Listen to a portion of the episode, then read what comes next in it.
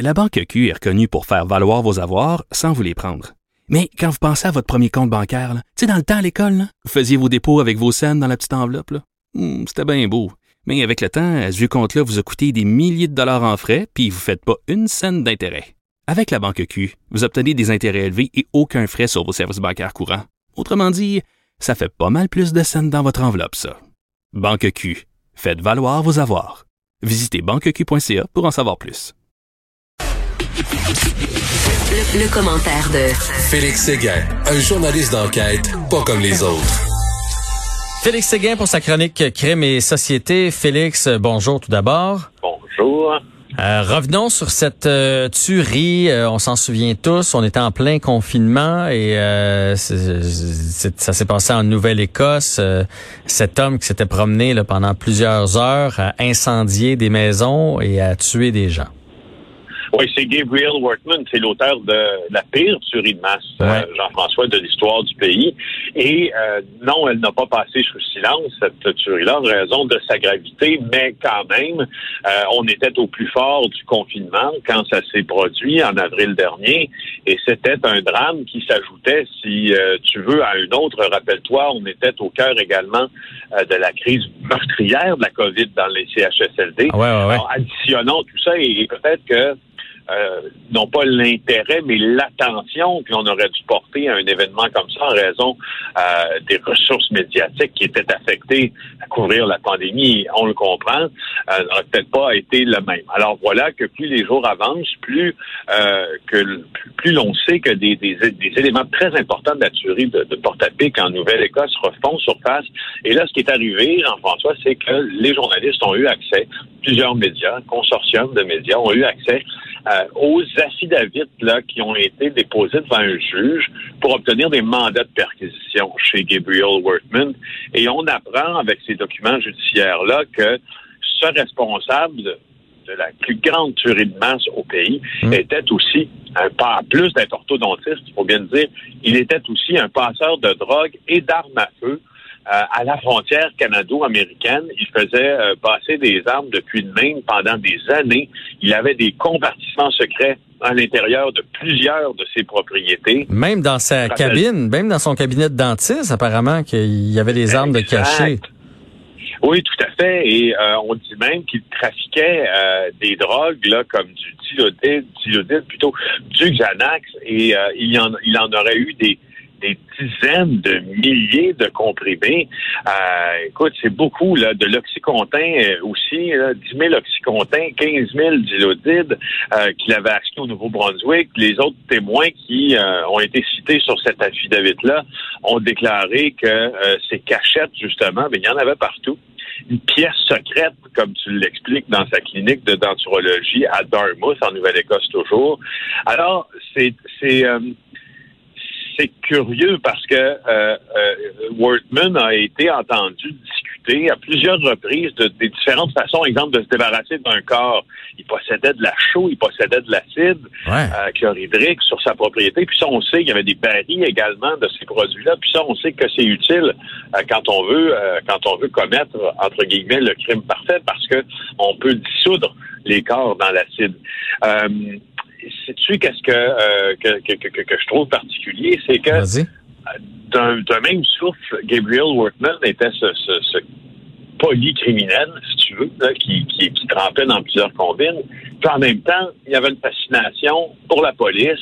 Il s'était, il s'était acheté une ancienne voiture de police. Au début de la tuerie, il portait un vrai uniforme de la, de la GRC. Ouais. Alors, je trouve qu'il y y a, il y a comme euh, une, une analyse de cette personnalité-là qu'on ne peut pas faire parce qu'il est mort. Mais, mais euh, c'est franchement, c'est franchement surprenant de voir, en tout cas d'un point de vue journalistique, de voir le profil de Workman. Oui, et tout ça en continuant de fonctionner en société. Là. Tu sais, je veux dire, c'était quand même euh, un dentiste. Il y a des gens qui allaient le voir au, au quotidien, puis qui, tu sais, c'est pas, c'est pas, pas quelqu'un qu'on on on n'a pas vu venir ça. Disons ça comme ça. Là, c'était pas un. Oui, oui, comme tu dis, c'est un professionnel. J'ai j'ai oublié d'additionner cette, euh, cette facette-là, professionnel de sa vie. Tu, dis d'un côté euh, un trafiquant de drogue, un trafiquant d'armes, Ouais. mais en même temps, entre guillemets, comme on dit dans le milieu, un triple de police, puis aussi un professionnel euh, qui a les diplômes pour être dentiste, puis il fait des prothèses pour euh, pour les aînés de Dartmouth. C'est euh, c'est très très atypique, hein? Totalement. Totalement, c'est puis en tout cas, bref, euh, on, ça a été toute une toute une tuerie, puis il y a encore beaucoup de dommages collatéraux là, les familles de ces de ces gens-là parce qu'il a fait de nombreuses euh, victimes. Euh, Oui, triste, oui, oui, t'as raison. triste personnage. Je voudrais t'entendre Félix ce- cette semaine lundi. euh, je te sentais même émotif à la limite sur euh, ben, les deux hommes qui s'étaient approchés de Karianne Bourassa lors du euh, de la manifestation anti-masque à Québec. Évidemment, tu as dénoncé ça. Euh, là, aujourd'hui, on apprend qu'il y a un gars qui a été arrêté euh, pour euh, pour avoir proféré des menaces sur Internet. Il s'appelle Guillaume Lagacé. Tu réagis comment à tout ça? Ben, euh, d'abord, euh, avec... comment je te dirais ça? Je, je, je réagis. C'est une réaction qui qui est mixte parce que, euh, d'abord, il y a une satisfaction que la police a fait son travail dans le cas euh, de cet homme-là, des Laurentides, un homme de 26 ans, qui lui a préféré des menaces, proféré des menaces à Karianne Bourassa. C'est pas en lien avec la manifestation de Québec où euh, on lui a fait, on l'a enlacé, ou deux hommes l'ont enlacé.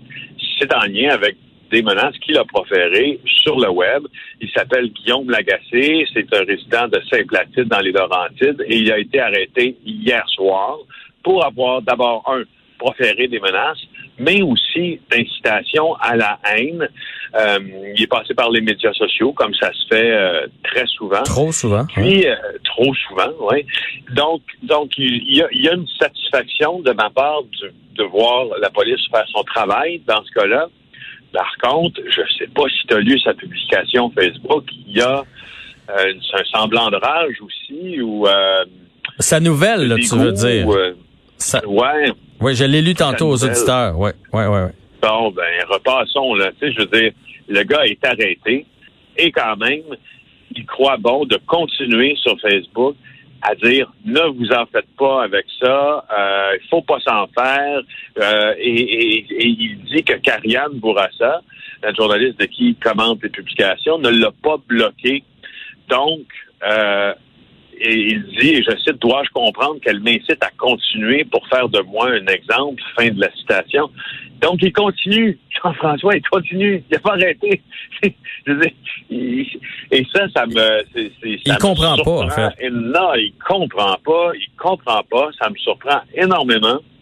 Euh, et puis, lorsque tu me sentais émotif lundi dernier, je devrais dire le- l'émotion juste qui m'habitait à ce moment-là, c'est que j'étais extrêmement concerné parce que j'aime le journalisme, parce que j'aime le pratiquer, parce qu'on le pratique dans des conditions ici au Canada euh, qui sont comparativement à de mes collègues dans plusieurs pays du monde optimales, mais qu'elles sont optimales parce qu'on ne tolère pas ces Mhm. gestes-là et qu'on les dénonce. Alors, c'est pour ça que tu me sentais extrêmement concerné, tout comme je le suis aujourd'hui. Euh, et je le suis encore plus maintenant que un gars de un gars des Laurentides estime lui que euh, qu'il peut continuer à, à, à, à se pavaner un peu comme ça sur les médias sociaux après avoir été accusé de menaces puis d'incitation à la haine. On dirait la réplique euh, d'un Pierre Dion, là, celui qui a harangué Yves Poirier ou harcelé verbalement Ouais, Yves. Poirier à la manifestation de Montréal samedi dernier. Euh, et lui, il pense que les chances pour lui de se rendre en cours sont très peu probables. Euh, Là-dessus, il a peut-être tort parce que les chances de se rendre en cours sont assez bonnes. Il va devoir se présenter en cours en octobre pour sa comparution, puis s'il va pas, il va se faire arrêter. Alors, il va se rendre en cours. Maintenant, est-ce qu'il va être condamné à 10 ans de prison? La réponse, c'est non. Il n'y a pas, il y a pas de, il y a pas de, de, de- ce- cette fourchette-là. Je suis sûr que tu sauras en discuter avec des, des personnes Ouais, compétentes. je- je viens d'en parler euh, avec euh, maître euh, François David euh, euh, Bernier là, dans les dernières minutes, puis c'est un peu ça qu'il Bon, me disait, mais il est quand même passible de peut-être un peu moins, puis c'est surtout un message que ça lance aux autres. Ça c'est la bonne nouvelle. là. Oui, ben c'est ça. Ça lance le message aux autres. Euh, Prenez-vous-en. D'abord, euh, d'abord, ne, ne- ne commettez pas d'actes criminels. Comportez-vous dans une société comme un citoyen doit se comporter. N'enfreignez pas la loi. Euh, la désobéissance civile, c'est une chose. Enfin, la loi, c'en est une autre. Euh, et d'ailleurs, parlant de, de, désobéissance civile, il faut que je te parle également en terminant de euh, notre ami Jean-François Mongrain. C'est lui qui a enlacé là, la la journaliste Karianne Bourassa. D'ailleurs, celui de gauche. Celui de gauche, c'est parce que là, il a coupé sa barbe, fait qu'il est dur à reconnaître. Là, je pense qu'il sentait, il y avait trop d'attention sur lui. Il a décidé de couper sa barbe pour se ressembler un petit peu moins. Mais sur la photo ou sur la vidéo, c'est celui qui est gauche cadre. Donc lui, il s'est excusé. là. Il s'est excusé, Jean-François, mais je fais juste te faire remarquer que dans ses excuses, il affirme qu'il y avait eu une notion d'agressivité et etc. Euh, avant que cet événement-là ait lieu. Et, euh, et quand il a, euh, il a défendu la journaliste et puis après, il l'a enlacé dans un câlin qui n'avait rien de provocateur, un geste, dit-il, de bonne foi. je l'ai rappelé ce matin, puis je pense que tous mes collègues le rappelleront également.